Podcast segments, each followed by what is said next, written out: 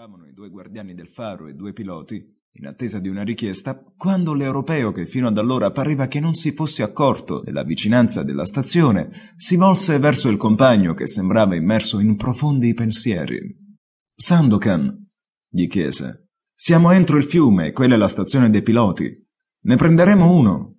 Non amo alcun curioso a bordo del mio legno, Yanez, rispose l'interrogato, alzandosi e volgendo uno sguardo distratto verso la stazione.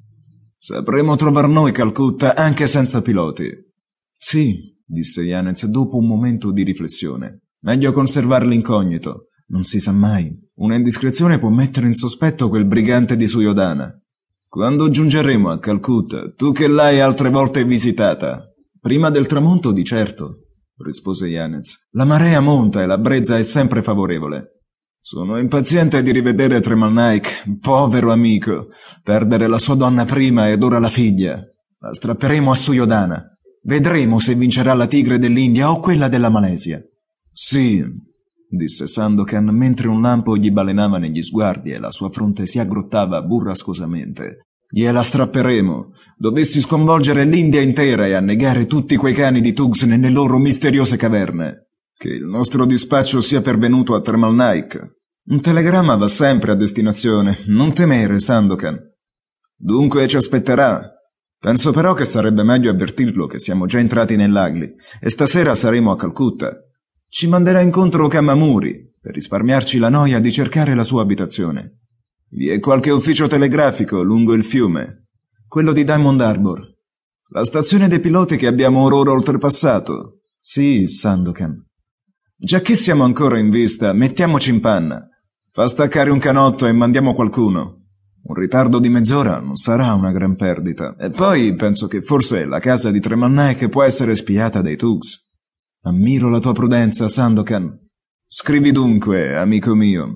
Yanez staccò un foglietto dal suo libricino, levò da una tasca una matita e scrisse. Da bordo della Marianna. Signor Tremannaik, via Durumtola. Siamo entrati stamani nell'Agli e giungeremo questa sera. Inviateci incontro Kammamuri. La nostra nave inalbera la bandiera di Montpracem, Yanez de Gomera. Ecco fatto, disse mostrando il foglietto a Sandokan. Va bene, rispose questi. Meglio la tua firma che la mia. Gli inglesi possono ancora rammentarsi di me e delle mie scorrerie.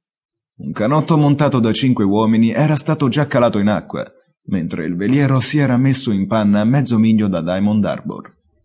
Yanez chiamò il timoniere della piccola scialuppa e gli consegnò il biglietto, unitamente a una sterlina, dicendogli Non una parola su noi e parla portoghese. Il capitano sono io per il momento. Il timoniere, un bel tipo di daiaco, alto e robustissimo, raggiunse rapidamente il canotto, il quale prese immediatamente il largo, dirigendosi verso la stazione dei piloti. Mezz'ora dopo era di ritorno annunciando che il dispaccio era stato già spedito a destinazione. Non ti hanno rivolto alcuna domanda i guardiani del semaforo? chiese Yanez. Sì, capitano Yanez, ma io sono rimasto muto come un pesce. Benissimo. Il canotto fu rapidamente issato e sospeso alla gru. Poi la Marianna riprese la sua corsa tenendosi quasi in mezzo al fiume. Sandokan si era ricoricato sul suo cuscino di seta, immergendosi in profondi pensieri mentre Yanez, accesa una sigaretta, si era appoggiato nuovamente alla murata poppiera, guardando distrattamente le due rive. Immense giungle formate da bambù alti quindici e più metri si estendevano a destra e a sinistra dell'imponente fiume, coprendo quelle terre basse e fangose che chiamansi le Sunderbans del Gange, rifugio favorito delle tigri, dei rinoceronti, dei serpenti e dei coccodrilli. Un numero infinito di uccelli acquatici volteggiavano sopra la rizopore, che coprivano le rive, ma nessun abitante si vedeva.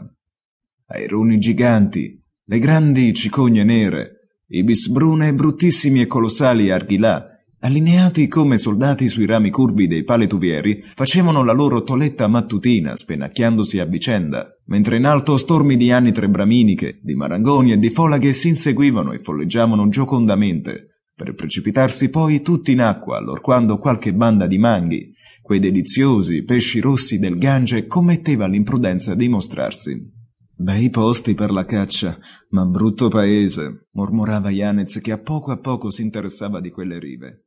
Non valgono queste giungle le maestose foreste del